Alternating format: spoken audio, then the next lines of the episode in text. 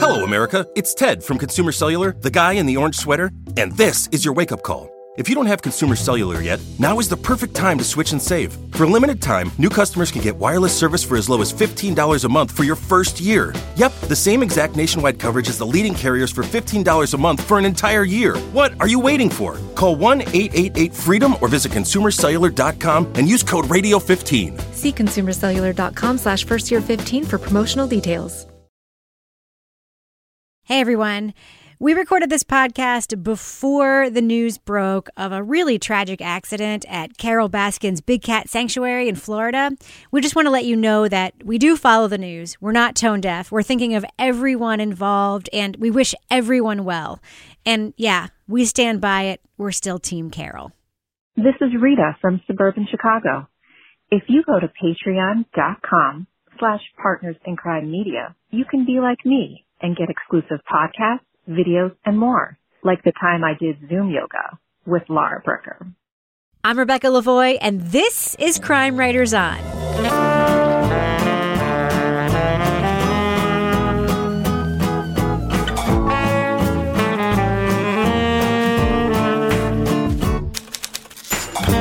Crime Writers On is the original true crime review podcast that digs into true crime, pop culture, other podcasts.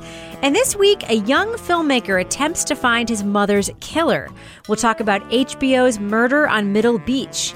And we'll check out Nicole Kidman's latest attempt to sustain an American accent in the HBO thriller, The Undoing. Spoiler she doesn't.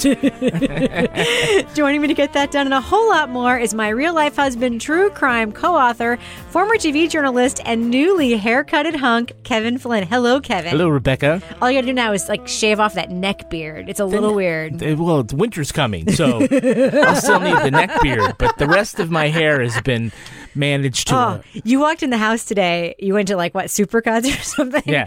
I was shook when you walked in the house today. I did not know what I was looking at. It was really amazing. I don't look like your father anymore. You don't look like thank God. 1970s hair. Yeah. Also with us is journalist, true crime author, former defense investigator, licensed private investigator, and licensed pet investigator, and certified cat lady Lara Bricker. Hello, Lara. Hello, thank you for adding my new title. I, I graduated on uh, last week. It's very exciting. I'm so Yeah. I saw your certificate on social media. It looks very official. I hope you're having it framed. It's super official. Well, I have to print it out first. Did you get to walk? no, but my friends are going to come over and they're going to play kazoos and we're going to have a little ceremony in the backyard. Fantastic. nice. In the catio? In the cabin. yeah, in the in the Lanai catio. Yes. Nice. Yes. Do you have a badge or anything? I don't have a badge, Toby, yet. Just a Yeah. certificate. Okay.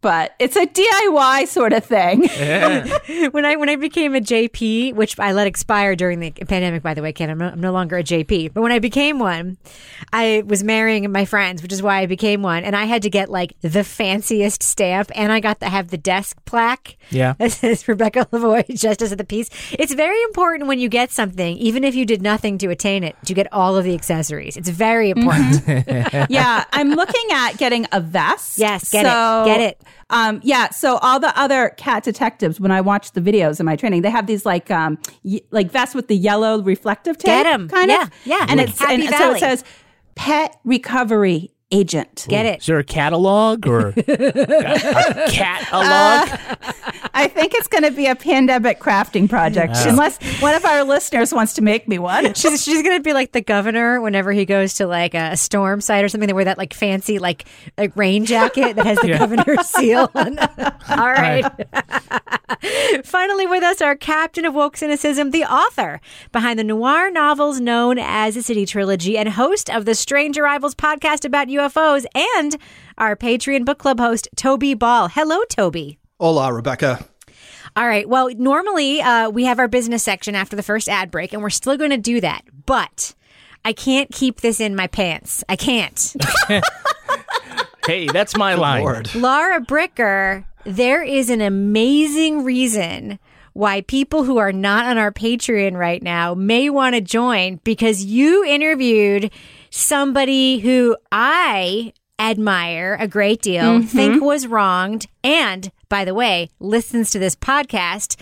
Lara Bricker, who did you talk to, and when is it going to be on our Patreon? I talked to Carole Baskin and Oh, No. wow. From Big Cat Rescue? from Big Cat Rescue. Nice. Um, Carole Baskin and I had about a half an hour Zoom call last week, and I introduced her to my cat Pippin. But Nice. that was not the purpose of our call. Um, Carole heard I was a cat detective now, and she had a cat case for me. Uh, so we chatted about that. We chatted about what's going on new in her life, and um, it was really fascinating So to talk jealous. to her. I cannot And- believe that you got to talk to Carole before I did. I'm so pissed. well, I have to tell you, I was a little nervous. I had been emailing with her, and then I was like, what the hell? I was like, hey, Carole, can we just do a Zoom call? And she's like, sure. Um, so she listens to Crime Writers On during her 10 mile bike rides. wow. And um, yeah, and she loves us. Um, she's been listening to us for a while. So it was kind of cool to hear that she actually listens to our podcast. Yeah, I can't believe Remember she she still emailed listens. us after the Joe Exotic podcast? Yes, after the first, after not the TV show, the podcast. Yeah, so she's been listening since then. Yeah. apparently. Yeah. And she was upset with Toby. Oh, really? You remember For Toby what? what the line was? No. F- feuds within a subculture? Oh yeah. No, it wasn't she it wasn't a feud on her side. No, it wasn't. It was kind of, it was really one well, way. that's the we thing. know that now. Yeah. I mean, for new listeners who don't understand maybe why it is that we are so Carole Baskin friendly here, it's because all of us believe she's been horribly wronged by all of the media made about this whole Tiger King, Joe Exotic, Cat, uh, Big Cat. We, she's been wrong. She's just been wronged. We had a documentary in which we saw men on film committing crimes and admitting to committing, committing crimes. And we have a woman who's like changed her life and is doing good work, who's being accused of a crime that there's no evidence she committed. And somehow that's what America took away from that documentary. Not okay. Not okay. Whatever you like think about Carole Baskin and Cat Rescue and all that stuff. She was wronged by that documentary. And we're going to hear from Carole later in this episode because I understand that Carole has a nominee for Cat of the Mm-hmm. of course Week. she does. Yep. Of course she does. Now, she Kevin, does. Uh, one little thing uh, that we're also going to talk about more later. Why should people join our Patreon now, aside from Carole Baskin? Well, there's a fantastic deal that Patreon is helping us with. They now offer an annual membership. So instead of paying every month, you can pay once and commit for the whole year. If you do that, you'll save 10%. Nice. And everyone who does will get a telephone call of thanks from one of the crime writers. Even me?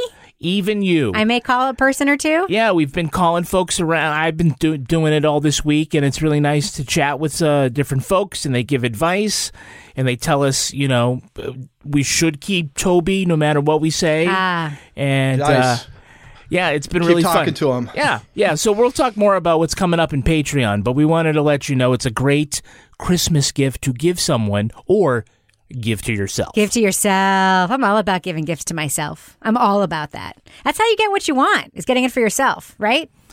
I- Pretty yeah, much. Yeah. I, I already bought my own Christmas presents this year, so I totally can get behind that. Nice. Is one of them a, a vest that says cat rescue expert?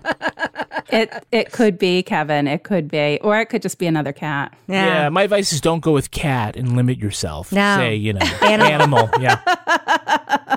All right. Should we go ahead and start the podcast? Do it. Leading off. We start with breaking news in Madison tonight where a body has been found in a waterfront home there. Police tonight are treating it as a homicide. News Channel 8 first on the scene at Middle Beach Road. In 2010, Barbara Beach Hamburg was bludgeoned to death outside her Connecticut home. The immediate suspect was her controlling ex husband, who was due in family court that day for a settlement hearing. But when DNA failed to match him, the case went cold. I just want to know why, why that I can't, you, why you can't even just talk to me. I know you want to know answers, and, and I know you want to know about your mom. First as a film student and later as a professional documentarian, Madison Hamburg began interviewing relatives and investigating leads in an attempt to find why his mother was killed. Was it an act of revenge for a pyramid scheme, an act of rage by a troubled family member, or an act of greed in a mysterious financial web? It was just women getting together, and it was all cash based, and it was all terribly secret. In HBO's four part Murder on Middle Beach, Hamburg offers an intimate look at a troubled family and his own painful search for answers. Now, just to note, we recorded this episode before last night's series finale of Murder on Middle Beach, so we, as of this taping, do not know how the story ends. But if you want to remain spoiler free for the first three episodes and maybe miss some of our wild speculation about what's going to be in episode four, go to the estimated time code in our show notes. Now, Kevin Flynn, uh, college student, allegedly making a film for a school project, interviewing some of his relatives Yeah. about his mother's murder.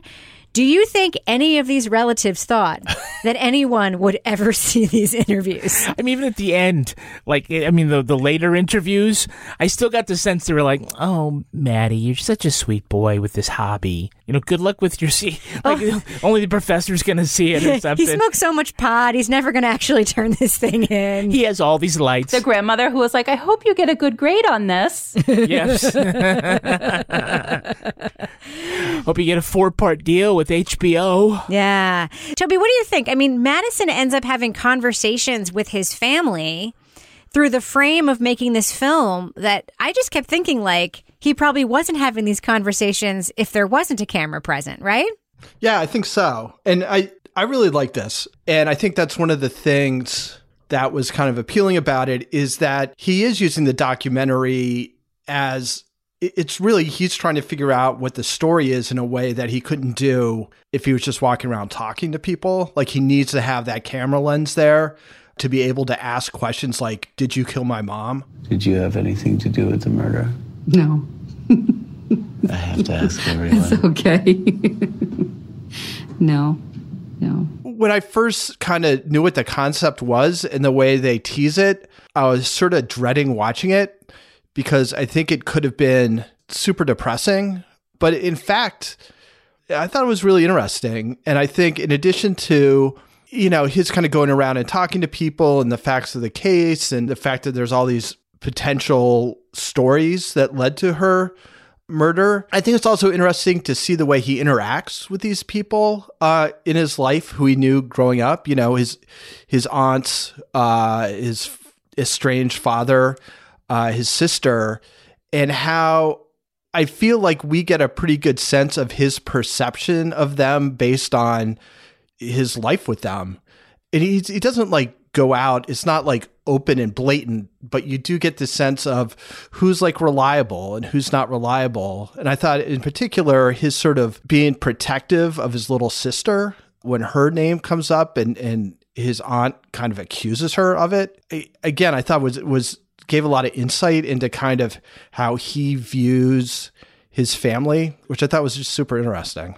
Lara, what do you think about the access? I mean, Madison really has unique access to like all of the figures that are potentially in this story, right? Yeah, and I think that is really what kind of sets us apart because, you know, a lot of times we watch documentaries and we get some access to like archival footage, and that's, you know, helpful in sort of bringing a story to life as they're talking about things that happened in the past. But I mean, he has all the old home movies and home videos and pictures and you know, that level of intimacy that we would not be able to really understand without somebody like him that was, you know, right there in the middle of the family.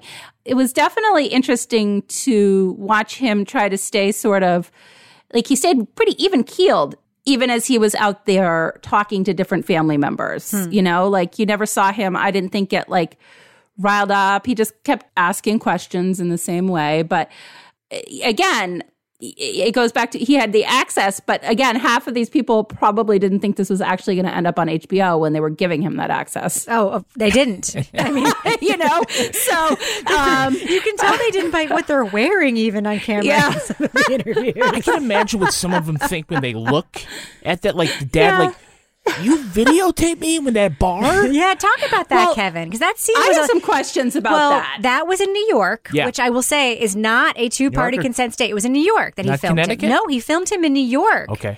And I, I only know this because I, I helped work on a story where I work, where it was the Lakeview story. Remember where that mother was making phone calls and taping them, Yeah. and you can secretly tape people in some states and not in others. And New York is one of the states in Oh. which you can do that.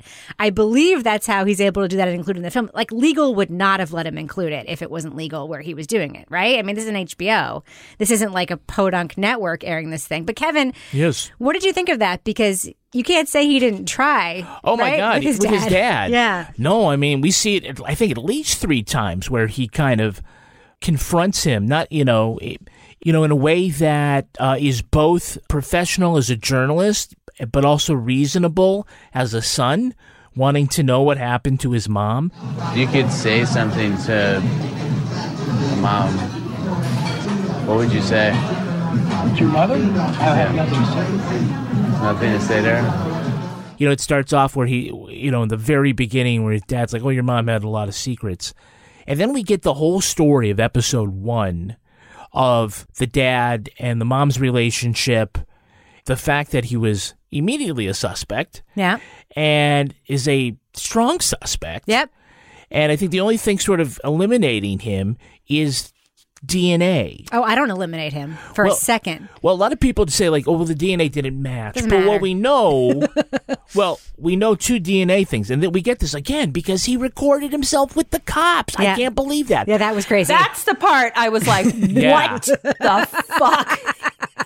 What is happening? I just don't. I don't think he knew any better. So, in any event, he, uh, you got great stuff. So I don't want to give you any false hope that the fact that you're sitting here means we're about to give you answers that you deserve. You understand what I mean? I respect that. I want to help, and I, I definitely don't want to hinder.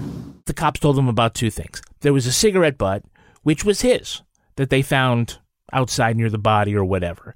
Doesn't mean he was there recently. We know that he smoked. We know that he, while he was in college, though, that he lived there. So there's no telling how long, how old that cigarette butt was. Right. But they did test it, so they know they do have his DNA. Second thing was the DNA under the fingernails.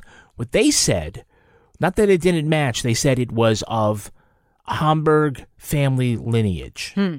right? So ma- a male lineage. So I, I think that it, while it doesn't exclude either Madison or his father, it doesn't say that it's them. Well, keep right? in mind, it doesn't exclude them. But he's hearing this from the cops who Sure. are not going to tell him everything about what No, they that's know. true. I mean, I, I mean, we'll, we'll, I'd like to, I'd like for us to rampantly speculate about our theories a little Yeah, bit all right. later, um, because boy, do I have some. But Lara, you actually had a lot of questions about his methods, right? I mean, you were a private investigator, defense investigator. You kind of understand the ins and outs of talking to people, and like, what did you think when you saw him walk into that police station with that secret recorder? I was just like, what are you doing? I just, I mean, I didn't look, I should have looked up like, okay, that was Connecticut and New York and stuff like that. But I, I guess, you know, I know there's states where this is legal, but it just gave me the sense of like, he is so, being so sneaky and like, just like this undercover. Like, I would love to go undercover and record people and all that stuff, but you can't do it in New Hampshire where we live. And also, even if you could do it, if there's something that just feels a little bit wrong about it to me, like it feels like I, I guess I'm kind of curious what the police um, have had to say since they found out that they are now on HBO. I mean, they definitely, you know, when you listen to it, it was like total cop speak. I Yeah. mean, they're like, I, you know, I'm listening to them, I'm like, oh, here we go. Like, well, well, Lil, you're going to give us your tapes? Well, we can't tell you, but you can tell us and all that stuff. And it was like, even when they weren't questioning him as a suspect, it felt like they were questioning him as a suspect, that sort of thing. But I was just, I I don't know, it just sort of gave me a feeling of like, wow, you're really pushing the boundaries there to do this sort of uh, secret taping thing. Uh, But, but don't you know? forget, he was a kid, and he still is like in some respects, like, like he's, He's, yeah. but he's not a child. I know he's not a child, but the, is this we Kevin and I have this argument all the time about when somebody is a kid and when they're not. And I'm like, I'm sorry, when you're 18, you're not a fucking adult. You're not. the law says you the law are. says you are, but your amygdala says you're not. That's not Anyway, what. Well, That being said, Toby, what did you think of all the subterfuge that we see Madison engage in to get material for this film? You know, I think it's two different things with his dad and with the cops. Like one of the strong senses I get watching it is that he's used to the adults in his life disappointing him. Hmm. And so I I feel as though he felt that his dad owed talking to him or or him being able to sort of document what his dad has to say, whether his dad likes it or not. And I don't think there's any definite yes or no answer to that. But that was just since I got there. The thing with the police, I mean, it was funny. I, I kind of thought it was funny the conversation they have in the car on the way over. You know, it's sort of like, oh, why the fuck not? Um, give it a shot, see what happens. Um, and then the and then the producer's like, oh, he's been in there for quite a while now. Um, he might have been caught. so, but again, like I don't, you know, I don't really. I, I mean, maybe there's some ethical things there or whatever, but again, he's going into this going into this situation. It's his mom that was killed, and these cops are just trying to manipulate him. Right. And you know, I could see from his point of view, it's like, fuck yeah, I'm going to get him on tape. This is my mom. You know, I I am not a suspect. I'm not the victim, but I am a victim of what happened.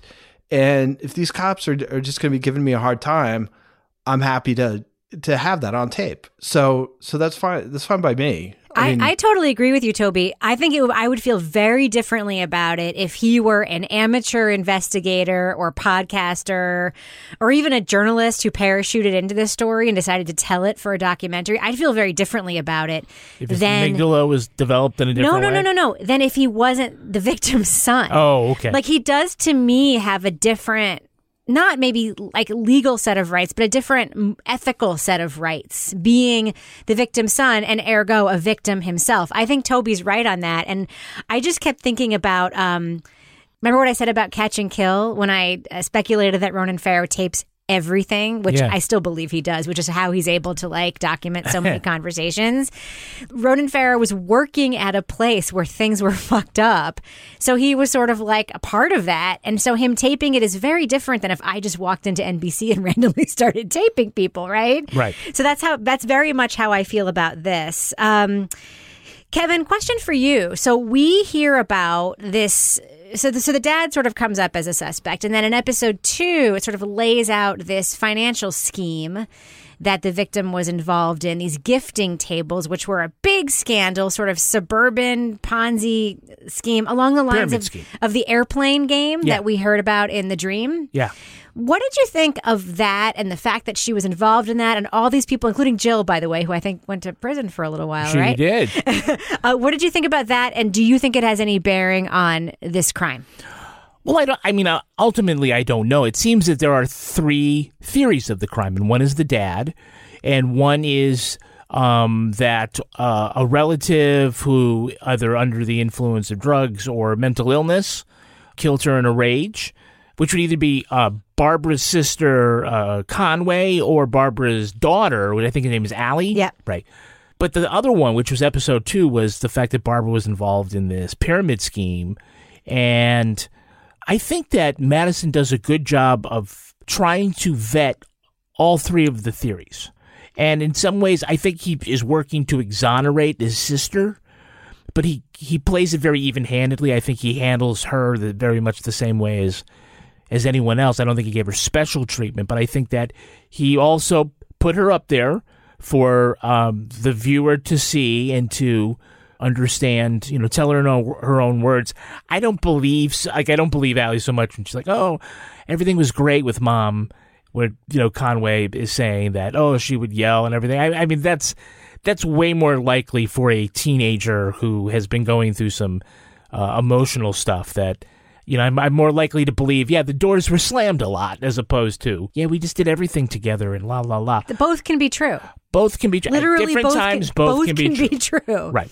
But back to the pyramid scheme, I thought that was really fast. And it wasn't sort of a tangential thing in her life, right? It was a big thing. So, yeah, you can't dismiss it out of hand as, as being a motive. Yeah. Now, Lara, I just kept thinking about MLMs generally. I mean, this is Yeah. basically a pyramid scheme, which an M- MLMs are. And I just kept thinking, like, this is obviously a different kind of pyramid scheme that involves actual just cash. You know, you, it's like the airplane game, like I said. But I don't know. I just kept thinking, just because she's doing this, lots of people are doing it. Lots of people sell Tupperware or Color Street nails or those stupid leggings or Lia Sophia jewelry or whatever. Mm-hmm. It doesn't mean anything about whether or not they are more likely to be a victim of murder as a result, except the idea that there was a lot of cash around sort of changes this a little bit. What do you think of this this angle?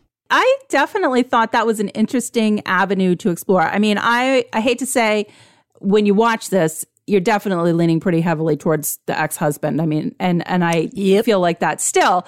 But that being said, I did sort of perk up during this part going, you know, you've got all of these like Connecticut housewives doing this scheme and you're looking at the map and you're realizing that this is like, you know, the way they use the illustrations to kind of show the magnitude of this scheme. And then hearing about how they were dividing up the territories and how there was some hard feelings and, and people that knew that, you know, oh, in this house, there was like $90,000 or whatever it was. And then you know that Madison's mom was sort of like the queen of this, whatever, you know, dinner party game. I thought it was so interesting the way they named them the appetizers, the salads, the, desserts. entrees, the desserts. Uh, it's like, I'm like, oh my God, I'm going to totally make up like code names for something in my life. I don't know what it's going to be yet, but I kind of, I was listening to, I was like, Keep it legal. so fun. Yeah, no, totally legal, totally legal. Uh, but you know, I think that it was good to throw. Although it, it was to me not as convincing, but like sort of this little red herring out there. Oh, let's look at these people in this this uh, multi level marketing scheme. And I, you know, I liked that. You know, he had access to the former attorney general, and you know, and now talked- senator. Yes, Roasted- Blumenthal, Richard right? Blumenthal, yeah. Yeah. it just to kind of sense this was huge. And then you find out one of Madison's aunts actually went to jail in this scheme. I mean, that is when you're like, well, people went to jail. This is something where maybe, you know, uh, but it was also crazy. I'm like, I'm sorry, but who are these people that are bringing $5,000 just to join a club? Like uh, Rebecca. Well, they're going to get 40,000 back. I mean, it's just like when you send your chain letter, right, Toby? I, I thought what was really interesting about that too was the argument that Jill and um, Barbara get into is because Barbara's trying to get one of their relatives who doesn't have the money and doesn't have the friends who she can recruit to get into the game. So she's just going to pay money that she doesn't have and then she's going to fail. And Barbara's okay with that, right? She's she's like, "No, this is fine." And Jill's like, "No, there's no way she can succeed. You're just screwing her." And you also hear that Barbara's getting like AA friends involved.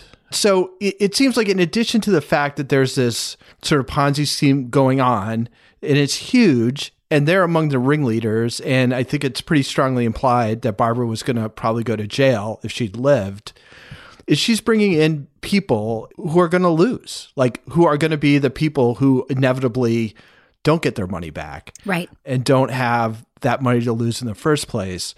So that was an interesting point to be making about his mother, and I I don't know how much of it was was news to him. It seemed like it might have been, but again, I thought I thought that was kind of insightful, and in a lot of ways, like he doesn't come off as an angry person, Right. but this feels like a pretty angry documentary. Yeah, it does.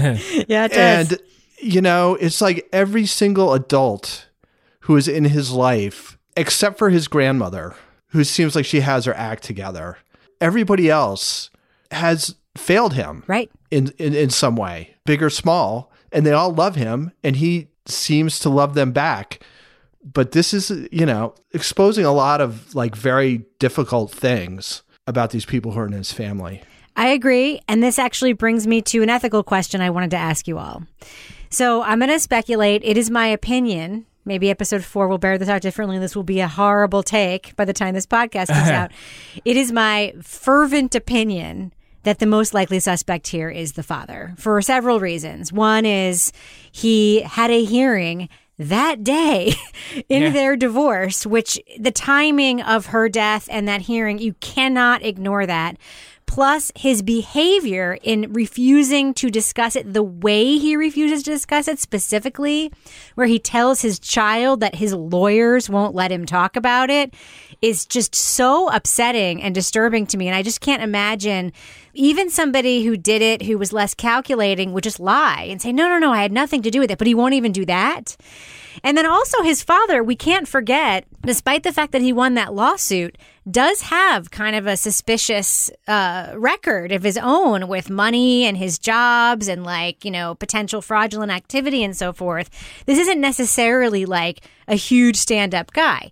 That being said, one of the ethical questions I had about this is if Madison suspects one of these people over everyone else, which I think it's reasonable to say he probably does, uh, or even if he doesn't, he has put his all of the members of his family on film in a serialized thing that comes out episode by episode and sort of put each of them in the frame as potential suspects. Episode 1 it's his dad, episode 2 it's you know the MLM stuff and his mom is the most culpable and then he has sort of Conway who that's another whole story.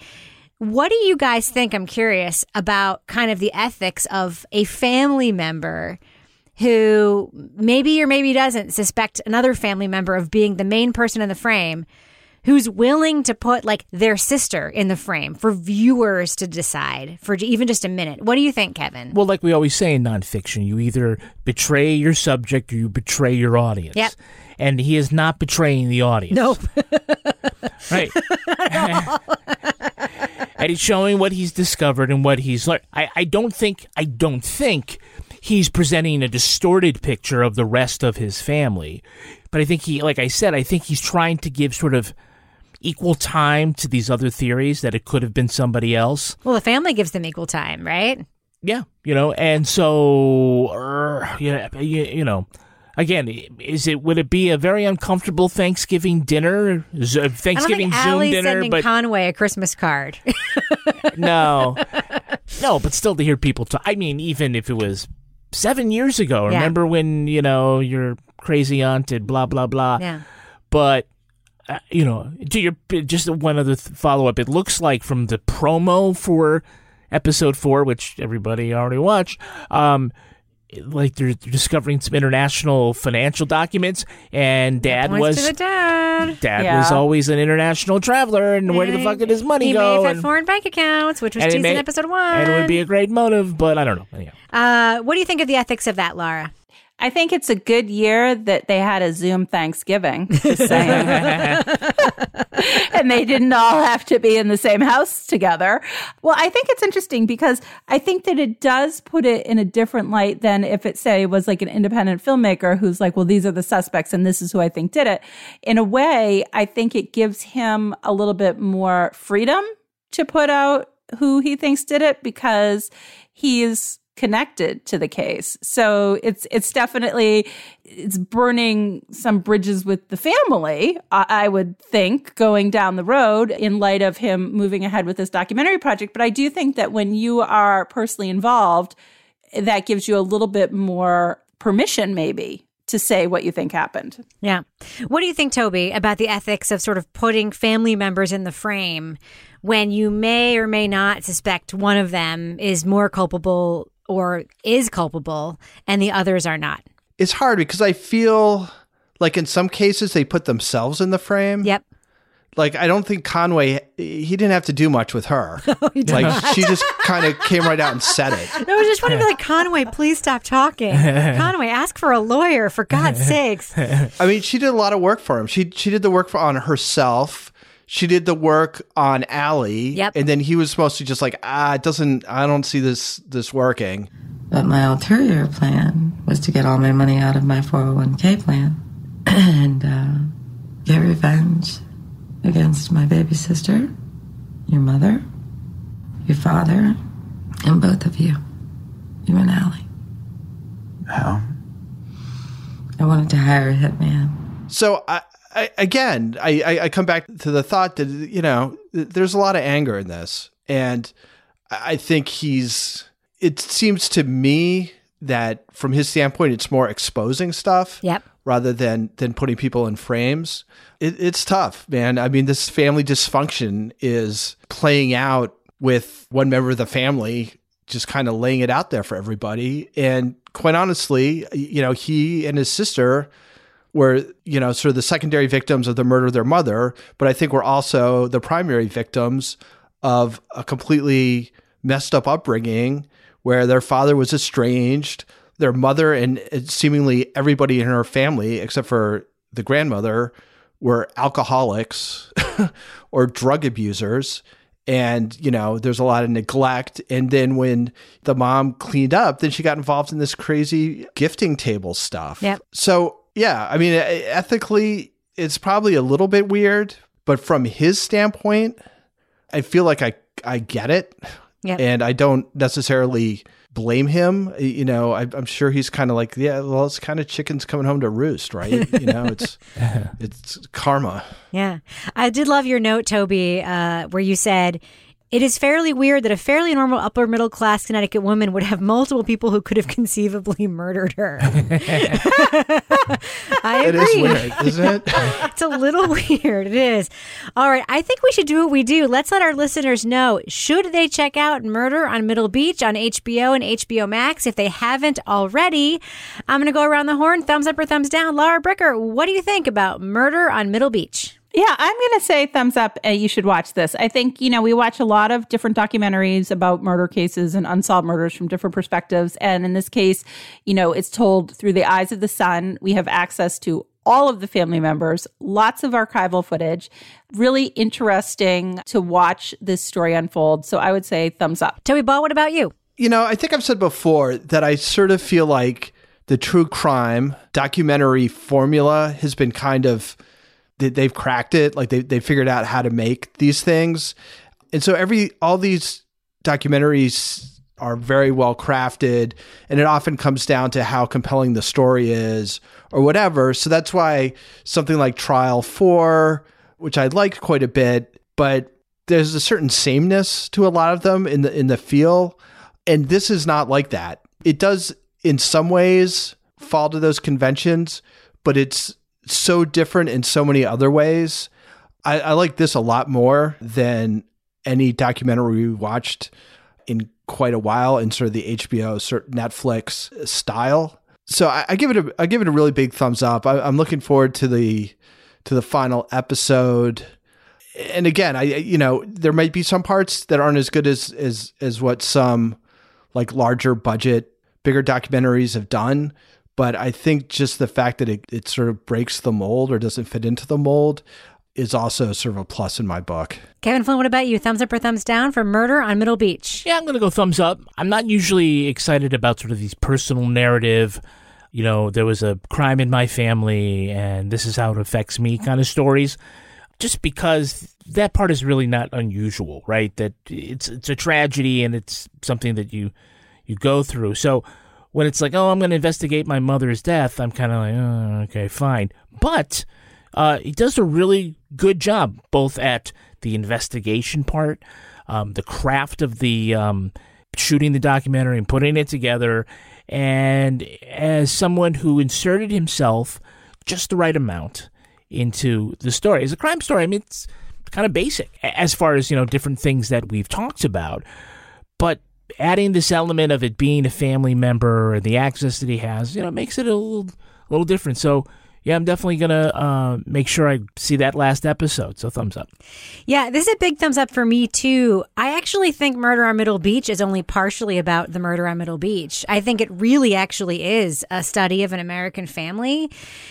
Anybody, if they start interviewing their relatives, don't have to do it for very long if it's an honest interview. before you get to something super fucked up. I mean, that's just the way families are, right? Like you can talk to your mother and she'll talk about one of her siblings or something that she did as a kid or whatever. And you're just like, what? Everybody has some sort of dysfunction in their family. This family arguably maybe has more than others. I don't necessarily think so, but that's what makes this so good is that it's so recognizable like the parental estrangement you know the nutty aunt the people who are just indulging the kid who um you know i, I don't want to like besmirch madison but he lets us know like he was on the wrong path for a while. He was sort of like having a hard time himself and really sort of struggled through his adolescence and young adulthood. He's come out the other side of it and he's really examining not just who killed his mother, but how he was made. And I find that affecting and cool. And I love the way the amateur footage is woven together with the more professional footage. I just think it could be so dumb and ham fisted and silly, but it really, really works for me. So big thumbs up for me for Murder on Middle Beach. Hey everyone, it's Ted from Consumer Cellular, the guy in the orange sweater, and this is your wake up call. If you're paying too much for wireless service, you don't have to keep having that nightmare. Consumer Cellular has the same fast, reliable coverage as the leading carriers for up to half the cost. So why keep spending more than you have to? Seriously, wake up and call 1 888 freedom or visit consumercellular.com. Savings based on cost of consumer cellular single line 1, 5, and 10 gig data plans with unlimited talk and text compared to lowest cost single line postpaid unlimited talk, text, and data plans offered by T Mobile and Verizon January 2024. All right, Kevin, now it's time for the business section of the podcast. Mm. We've already talked about some of that. What do we have going on on our Patreon right now, Kevin? Well, we have the Crime Writers on After Show where we're going to talk a little more about Lara's behind the scenes interview, behind the scenes of the scenes, uh, with her uh, interview with Her Carole new friend, Baskin. Carole Baskin. Yeah. So jealous. Yeah, we also have a Wait, wait. One other thing in the after show. Yeah. It's going to be very Lara centric. We're going to be at Lara's first case. It's a professional pet detective. Ah. Yeah. Yeah. She says it's sad, but I'm still interested to hear about it. Okay. What else have we got, Kevin? Well, we also have a uh, uh, right now a fresh episode of Leave It to Bricker, where Lara is investigating the mystery of the church cat. Yeah. And later this week, uh, we'll have uh, Lara's conversation with Carole Baskin. Toby's Deep Dive Book Club podcast uh, is out with uh, their discussion of The Big Goodbye. Yeah. And it was a really good conversation. We'll have a little more from uh, Married with Podcast in Are the coming we? days. Are we going to have a new Married with podcast? I love making Married with podcast. I can't wait to talk about your haircut with all those people. So, Kevin Flynn, uh, before we wrap up the business section of the show, and we should, by the way, while we're in the business section, Yeah. just thank all of the sponsors who have continued to sponsor podcasts during these economically troubled times. They're listening and they appreciate that. Really, thank you to all of our sponsors, to every company who's continued your advertising and marketing. This is these are tough times. I got to say, like a lot of shows like ours, we've seen our downloads go down like precipitously because people aren't driving to work right now and they're not commuting by train. And our sponsors have really stuck by us, and I really just want to thank all the advertisers who continue to place ads in the show and mostly all of our listeners who've been letting advertisers know that they bought something because they heard about it on the show. You don't you guys don't understand how much that helps us. It's a really big deal. Our agency sees it. It helps keep us in business and helps us make this podcast. So thanks to our listeners, thanks to our advertisers. Kevin, who are our Patreon patron saints of the week this week? Our Patreon patron saints are Mariah Reynolds and Les Blackmore. Ooh, Bless you. bless you. I talked to both of them this week. You did? Yeah, they're both wonderful people. How are your phone calls going? Oh, they're great. People love hearing from me. I know Lara and Toby have a list of folks they're going to be calling. I've got a list. yeah, will you get on that for Christ's will. sake? I will. hope by now you've made all those phone calls. I hope by the time this podcast drops, I have made at least some of those phone yeah, calls for sure. a lot sure. of folks. We're trying to catch up. So Yes, and everyone's so nice, right? No one's creepy. No, no, I know. it's creepy. It's so funny. I always dread meeting people. It's not because of I don't like people. It's because I always think You I'm dread, not. yeah. I do. I'm I'm an extrovert who's secretly an introvert. So whenever we go to a thing and we're going to meet fans and people, I'm always like, oh god, this is going to be terrible. It's never terrible. I love that because they're so nice. It's always amazing. Yeah. It's always amazing. And I always become real friends with them in real life, and we end up DMing all the time. So, yes, we're going to make our phone calls. Yes, we're going to talk to you. Thank you for supporting us on Patreon. And if you want to hear more about Carole Baskin, head on over right now to patreon.com slash partners in crime media. And thus ends the business section. Kevin, I realized you forgot to sing the business section theme. Ba-da-ba-da. Exactly. Yeah. All right, we're fading that music out now. Moving on. It was Eleanor. What? She was found dead. What happened? There's been no official word. At first, I heard aneurysm, but. What the school is being told is that she was murdered. Grace Fraser's life is upended when the mother of a student at her son's Manhattan private school is brutally murdered. As the media devours the story, Grace cannot understand the previous attention paid to her by the victim, nor does she understand why her husband has left the city with no way to contact him. Hi, Rita. See you at the arcade. Um, Jonathan Fraser, please. Is he a guest? Yes. I'm sorry, I'm not seeing a Jonathan Fraser. Would he be under another name?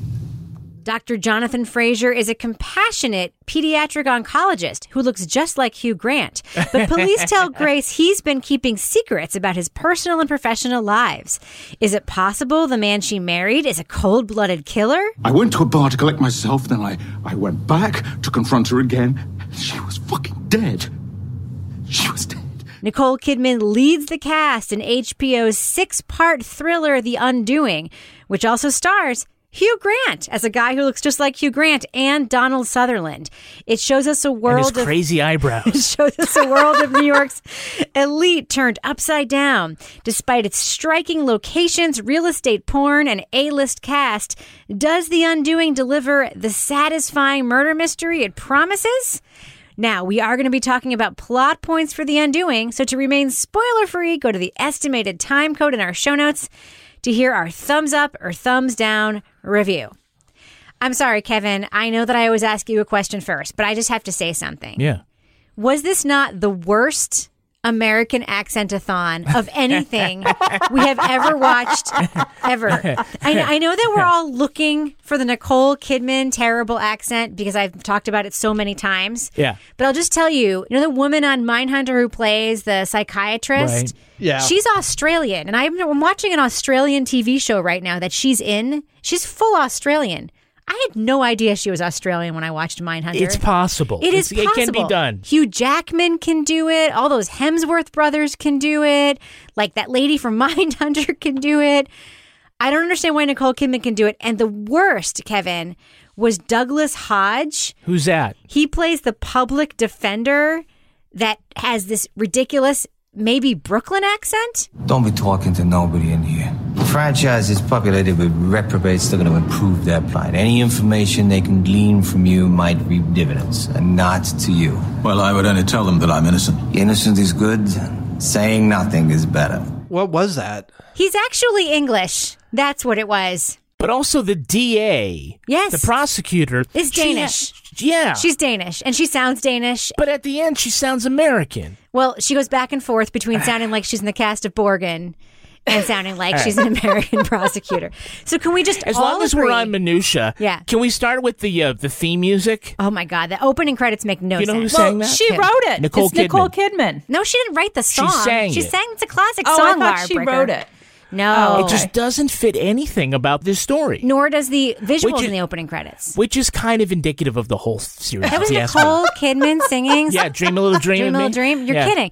The other thing too is the whole opening credits feature this little girl, which makes you think there's going to be some storyline that has to do with Donald It's just- Sutherland, her it just- dad. it's Nothing. just plucked out of the wrong thing. Nothing. Okay, now that we've uh, burned the There's things. more to acting than doing accents. Oh, there is. It's singing. But one other thing that really bothered me: Nicole Kidman never carries a fucking purse in this TV show, and that But is she has- ridiculous. she has really nice, like long, what ridiculous outerwear, coats. Yeah, they're very fancy. I'm done with Nicole Kidman being cast in the exact same role in all the HBO shows. I think that's what I was What's- like. what's oh, that role? It's another uh, wealthy woman whose husband turns out to be not who he's supposed to be, and she's shocked and she's horrified, but she's trying to stand by him.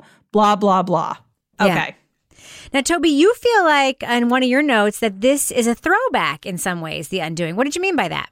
It just reminds me of a lot of the kind of thrillers from the 80s and 90s where Richard Gere would probably play the Hugh Grant person or, or, or possibly uh, uh, Michael Douglas. Yeah. And, you know, it's not really a mystery and it's not like a procedural or anything like that, but it's, you know, something messed up happens and then a person has to figure out what's going on and, you know, their various red herrings or whatever. But Yeah. it seems like there was like every once in a while I find myself like looking for a more current one that's like that. Like I'm just in the mood for a thriller and I and I just realized they don't really make them as that much anymore. Yeah. Whereas back in the day, it was just like constant. It was like nonstop. It's yeah. like, oh, oh the here's hand one that with Ray rocks the cradle. Here's one with uh, the the one with uh, Glenn Close uh, murdering the Oh, rabbit. yeah, with the rabbit. The Basic one- Inst- not Basic Instinct. Yeah, the one with Fatal Jerem- the one with Jeremy Irons, where he plays the creepy gynecologist twins. Yeah, Uh, Dead yeah. Ringers, Internal Affairs. I mean, you can just go on and on. There's so Harrison many. Richard Ford, by Gere the was in like four of them. Yeah, Harrison Ford was in a couple of them. And Frantic, he was in, which What is was a the Roman one? Polanski. Was it Jeff Bridges who was on trial and he's acquitted, and at the end you find out he, he was at, he was actually the no, that was Edward murderer. Norton. Edward Norton No, with no, Richard, yes, I know that Richard one, but- Gere. Yeah. No, That was but the different last scene. I think it's I don't know if it's Glenn Close or somebody like that, some A-list actress. Like he's wearing a leather mask and they he's like it's been the bad guy all along and shoots him in and takes it off. and Sigourney then- Weaver was in a bunch of these too. She was in the one was a copycat where she was like an agoraphobe. Those were Yeah, all yeah, yeah. better than this. Let's cut to the chase. Now, Kevin, one thing that you loved about Yeah. this show was the location porn. Talk about why. Well, again, it's something other to talk about than the actual story here. well, actually, your uh, my sister-in-law, your sister used to My live sister. lived a block Literally. south, one block south of where that location was. So we saw my sister's apartment building, old apartment building, in the background of yeah, many so shots. I'm like, oh yeah, that's Fifth Avenue and that's Central Park and that's the entrance, and we're like, isn't that 100? Beth we Israel know, Hospital is right we there. know one little section of New York really, really well, and it just happened to be that one. so. yeah. but it is a very Tony type of uh, you know part of of Gotham there, and you know the access to Central Park and that you know the reservoir and all that other stuff. So. Uh, yeah, wonderful, uh, wonderful visuals. The whole thing was shot very beautifully. So I have a question about some of the characters and plotting, right? We have some great actors in this. We have Janel Moloney playing the woman who's hosting that tea party at the beginning where Yep. she's planning the fundraiser. Of course, she would play Donna in The West Wing. She's a wonderful actress. We have Donald Sutherland, great. I'm going to correct myself. Canadian actor who's been in a Yeah. million things. Uh, we have Edgar Ramirez as the main detective. I feel like all of these actors were totally wasted, either because they were barely on screen or because in Donald Sutherland's case, we get teased this very complicated relationship between daughter and father where their most of their interactions happen over a chessboard. She refuses to ever ask him for money. We don't really know why. There's some sort of mystery around their weird beach house. Like none of that is ever explained. Toby, did you find yourself thinking there were a bunch of threads here that were going to be part of the story that then weren't?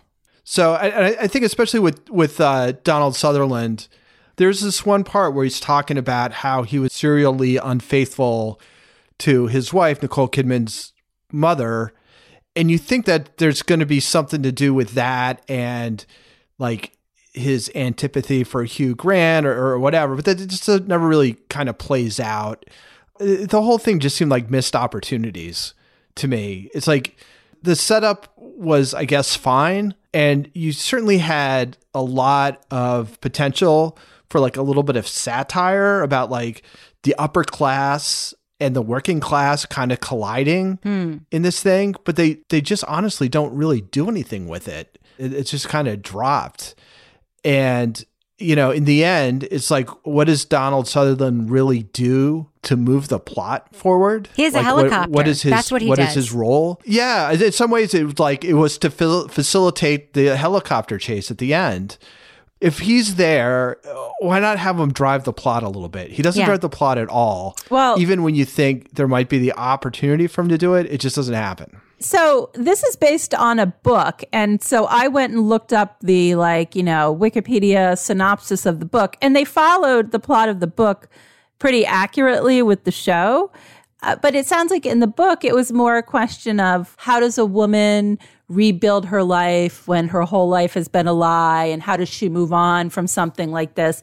Which is more of the after to the plot that we saw in the show. So, you know, it stayed true to the book, but that didn't necessarily translate to film in terms of keeping us guessing. And there was like, I don't know if you guys followed, like all of a sudden, all these celebrities started watching the show. And if you're on Twitter, people were like, oh, who's it going to be? Who's the killer? Da da da da da. And there was like all They literally po- told us who it was going to be at the and beginning. I was like, I'm like, it's Hugh Grant. And people are like, no, it can't be. I'm like, no, it's the obvious. It's Hugh Grant.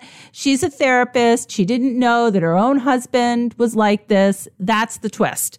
I think people were waiting for this, like, they're, they're, they're thinking it was going to be this, like, great reveal. And I'm like, no, this is not an episode of Vera. This is a shitty show. No, I, I mean, I agree. It's like the story was feeling like it wanted to go somewhere, but it never really did because they do hint at a lot of things. But then, like Toby said, nothing becomes of it. I mean, there's Elena's obsession with Grace Elena, the artist, and the artist. whose art we never see. We don't really, you know, she's, Except for the picture we, of Nicole we see Kidman. the picture. I was going to say, we see the naked picture. Whew. yeah. But what of that? None of these threads get tied in the end. They just were sort of out there. Like the detectives are very pushy, and he was squirmy on the stand. Is he dirty? Is he a? It, nothing happens with that. Uh, Franklin, he does that scene where he tells the the principal that he's a cocksucker, you know, the old school kind or whatever. But he doesn't do anything, right? He's not really threatening. Basically, it's just, hey, we're going to throw Hugh Grant out there and we're going to make him be Hugh Grant. Yep. And we're just going to see if people won't think he's the killer. We're going to let him That's be all- British, by the way, he uses regular yeah, accent. yeah. Maybe his, his his American accent is so bad that they couldn't even take it. But that just seems to be the theory here.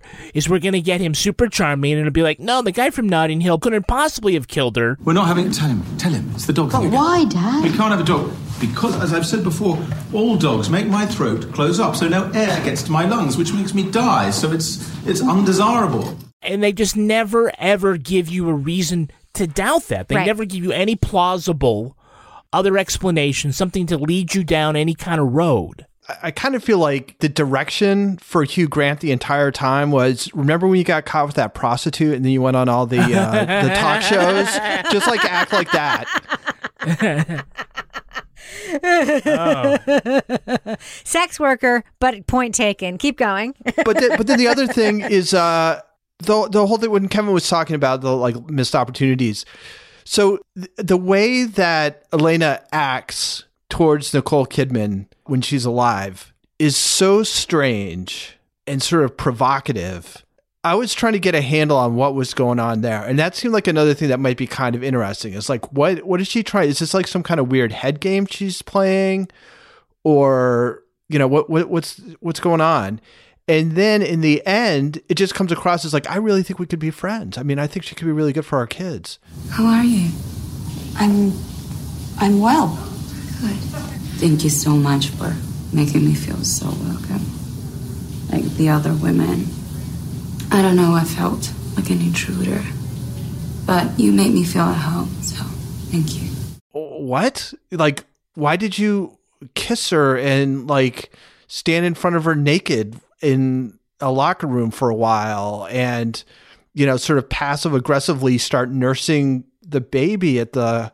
Like, all this stuff was just so odd. Of course, you'll be friends with somebody that shows you her tits. Her beautiful. You know, and it's, yeah, it's like, oh, Oh I, I think we could really be good friends. It's like, I, I just, I didn't understand that at all. No, I totally agree with all of that. All of those unexplored opportunities. How come uh, if he had that bloody hammer? Yeah. Why did he put it like in that little fireplace and not? I don't know. And not the ocean. fire? No, the ocean that's right there. Yeah, no shit. Take like three more steps and toss it. Where where do you think you could get rid of it possibly? So, Laura, one redeeming character in this whole thing is amazing defense attorney Haley Fitzgerald. Uh, perhaps Haley Fitzgerald is the only normal person in this whole thing who calls it like she sees it and is like, what the fuck? People hire me to create muck. Muck up the state's case so they can't meet their burden. That's what I can give you and your husband. Muck. What did you think of her? She was awesome. And I think that, you know, I was watching this and I was thinking, you know, at one point, this was a what money will buy you sort of when you're from like, First of all, you know, obviously the father funds this this lawyer, and by the way, he just happens to also have two million just sitting around for bail. But that character, I just felt like she was the one that spoke the truth and called these people's bullshit when they were doing all this stupid shit that they shouldn't have been doing because they're like, well, the law doesn't apply to me or whatever. Like when they went out to eat dinner in the middle of the trial at a restaurant, but she was just like, no. I'm like, uh-huh. oh yeah, that just what what's wrong with these people? So I love I love that character. I'm glad that we saw as much of her as we did. I loved at the end when he was getting all mad and she was just like she said, "Well, we're here because you didn't fucking get rid of the, you know, Murder hammer weapon. Yeah. Yeah. So no, I thought that was I thought that was great and I just loved that it was a woman in that position as well. Yeah. Kevin, you had some issues with the media coverage of both the crime and the trial in like, this show. Like I know it's it's fiction, and in real life, I- it's a mystery to me as to why some crimes capture the national attention and other ones don't. Um, because I've been involved with you know d- different cases that I was certain were going to be on 2020, and other ones that for some reason I don't know why the the the, the Dartmouth killings were as big as they were. And in any event, the idea that if this were all of a sudden the lead story, that the angle would be, oh my God, the mother at this prestigious school. Let's all go to this school. And there'd be a gaggle of about 50 reporters shouting every day. At a school. Every day. The next day, it's still go to back to the school. You didn't get anything yesterday. Shouted people another day. At the school. Every fucking day, go to the school. And meanwhile, Nicole Kidman is walking up next to her apartment, and there's no one outside the uh, suspected murderer's apartment. Until there is. Yeah. Uh, I just like, oh, that would never happen. And you also had issues with the media coverage of the trial, didn't you? They were just well, like, well, it also it leads into this whole thing about there's there's no twist, there's no surprise to this. Yeah. In fact, even the uh, you know the news coverage, the analysts are like, well. Oh, odds makers in Las in Las Vegas have stopped taking bets. Doesn't look good. they keep telling you, yeah, he's gonna. Well, it looks like he's gonna get convicted. He's probably gonna get convicted, and then what happens? He gets convicted. Yeah. Uh, well, we assume be- he did it, but it was like, what is the payoff? yeah. that I was not supposed to be fooled, and I don't know. Toby, who do you think had it worse as a kid, Henry from The Undoing or the real life kid, Madison from The Murder at Middle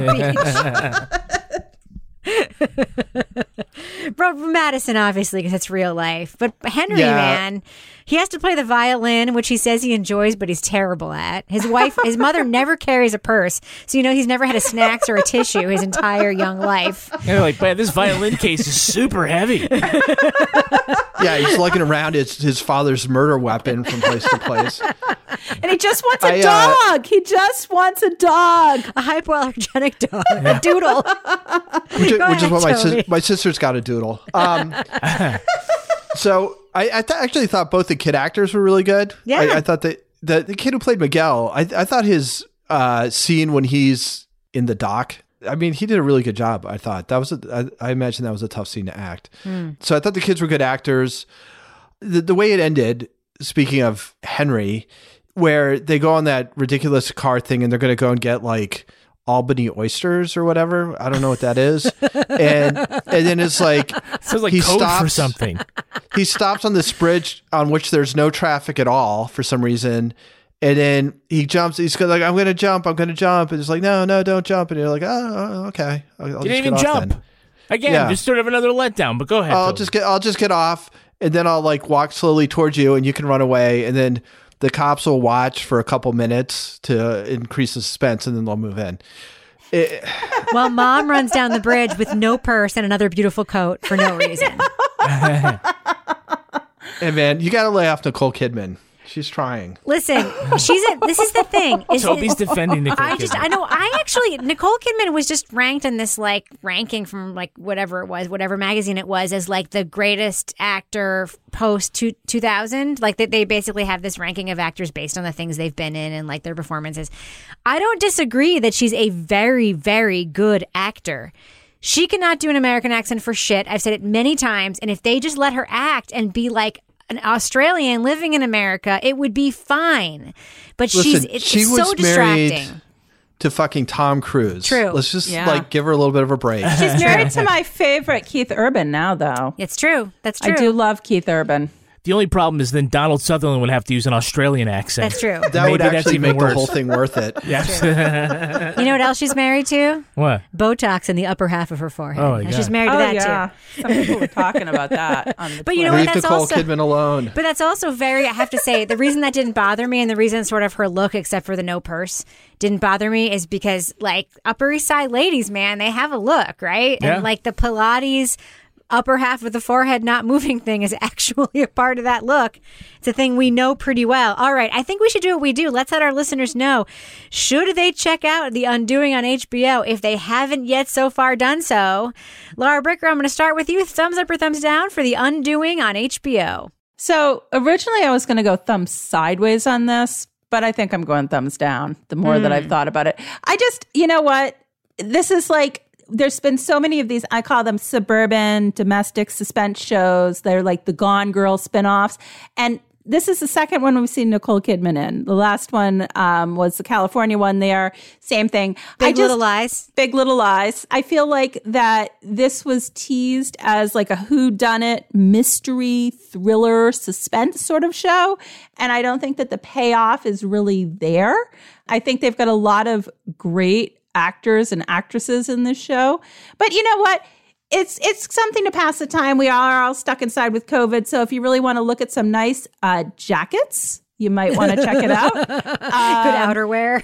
winter is coming. So I don't know. I, there's there's plenty of other things to watch. All right, so that's a thumbs down, Lara. That's a thumbs down. What about you, Toby Ball? I'm I'm a thumbs down.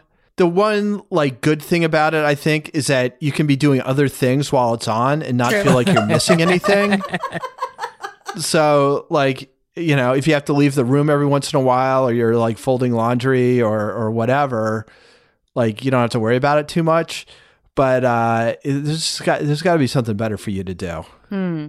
What about you, Kevin Flynn? I'm also a thumbs down. The mystery is when this mystery is going to occur. It's completely one dimensional. The red herrings are just blips that are dropped and never re explored. The plot is utterly predictable. The only way it's unpredictable is that you're waiting for something different to happen and it never really does. It's a decent setup about what's going to be hidden in the first two episodes. I'm like, okay, well, what is the premise here? Mm-hmm. As soon as we get going, they never really give me a reason to change my thinking about what's going to happen. Zero misdirection in a thrill-less thriller. Huh. Thumbs down. Yeah, I uh, I'm giving this a thumbs down, but I'm gonna like temper that by saying like I'd watch it anyway. You know what I mean? like it's it's bad, but very watchable. Like it's not good, and I don't want to give it a thumbs up and have our listeners think like I think this is good. I think it's terrible. But I want you to watch it just because I want you to be able to talk about it with your friends and family and me because it's like so bad that it's fun to talk about and the ways that it's bad are actually very interesting. Like it's interesting to have this amazing cast that includes people like donald sutherland and nicole kidman and Janel Moloney in something so terrible. It's amazing that they framed it as a mystery when it's not. It's amazing that Nicole Kidman never carries a purse in Manhattan. Where does she keep her fucking keys? Really? Like so many things about it are amazing and discussion worthy that I'm tempted to give it a thumbs up because I want you all to watch it, but I cannot because it's terrible. So I got to go with a thumbs down for The Undoing. Hey everyone, it's Ted from Consumer Cellular, the guy in the orange sweater, and this is your wake up call. If you're paying too much for wireless service, you don't have to keep having that nightmare. Consumer Cellular has the same fast, reliable coverage as the leading carriers for up to half the cost. So why keep spending more than you have to? Seriously, wake up and call 1 888 freedom or visit consumercellular.com. Savings based on cost of consumer cellular single line 1, 5, and 10 gig data plans with unlimited talk and text compared to lowest cost single line postpaid unlimited talk, text, and data plans offered by T Mobile and Verizon January 2024. Now it's time for my favorite part of the podcast, a little something I like to call the crime, of, the week. The week. There will be no more fucking in Austria. By the way, I have not read this before, so that was a fun sentence to read. That's right. The 100 residents of the tiny village of Fucking, have finally agreed to change its name. The community has long been a target of ridicule. I wonder why. With tourists taking selfies and stealing signs. Starting January 1st, the village of Fucking will now be called Fugging.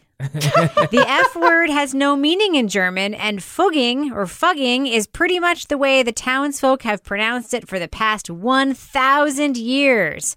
For those disappointed they can no longer get a photo with that sign, they just need to visit the two neighboring villages. Oberfucking and underfucking. It's unterfuckty. Is that real? Unterfucking. Is that true? It's absolutely true. Oh my God. So, panel, they are so fucking done with it. what should the residents do to celebrate their town's name change? What do you think, Lara Bricker? I think they need to have one last little snog before, uh, you know, they move on.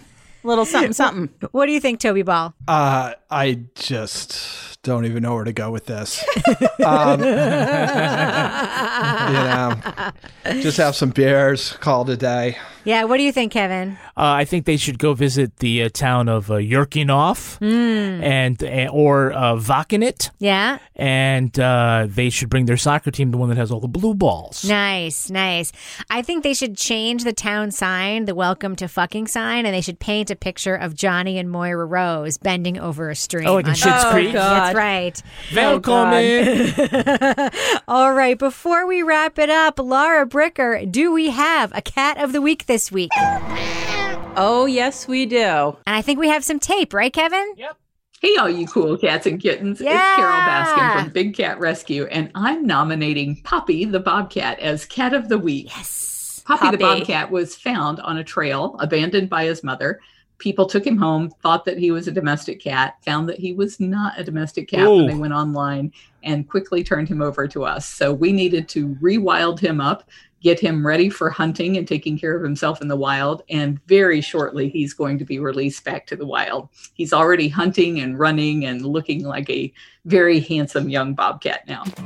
All right, Lara Bricker, if Carole Baskin wants to reach out to you again to nominate a cat of the week or any other celebrity, by the way, Carole Baskin, by the way, we'd really appreciate it if you talk about our podcast to your many millions of fans on your on your YouTube channel.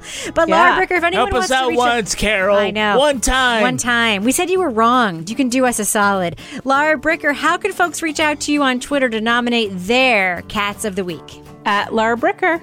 And of course, they can be dogs, they can be any kind of animal, and you can nominate them on email or Facebook as well. Toby Ball, if folks want to reach out to you and tell you what other male actors starred in 1990s thrillers, how can they find you on Twitter? At Toby Ball NH. And Kevin Flynn, if folks want to see a picture of your new haircut and clamor for it on Twitter, how can they find you? I'm at Kevin P. Flynn. And if you want to follow me on Twitter or Instagram, you might also see a picture of Kevin's haircut. You can find me at Reb Lavoie. You can also follow the show on Twitter at Crime Writers On, and I encourage you to join our amazing community in our official Crime Writers On Facebook discussion group. We also have a regular old Facebook page, by the way.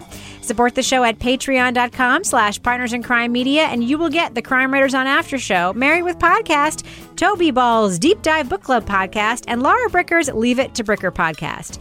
Our theme song was composed and performed by Ty Gibbons. Our line editor is the very handsome Olivia Burdett. This show was recorded in the Yoga Loft above the Bodega in Bay St. Louis, Mississippi studio, otherwise known as Studio C, the closet in our New Hampshire basement where we intimidate strangers with our unexpected nudity. On behalf of all the crime writers, thanks so much for listening. We will catch you later. So, guys, I have to tell you something. Okay. Olivia Burdett, who you now know is our new line editor after Henry retired Yeah. from his line Yes. editing position.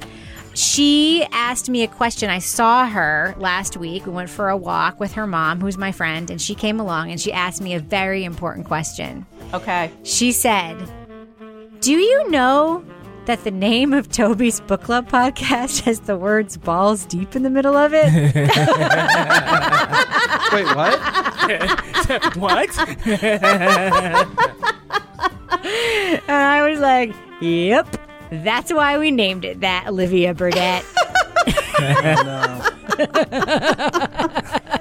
oh no, oh, no. we're corrupting the youth.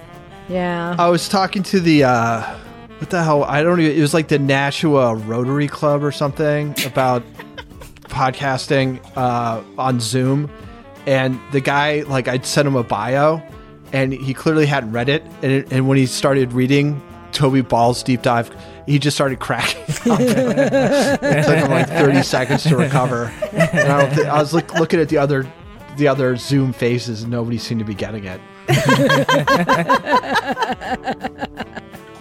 well, the Rotary, you know.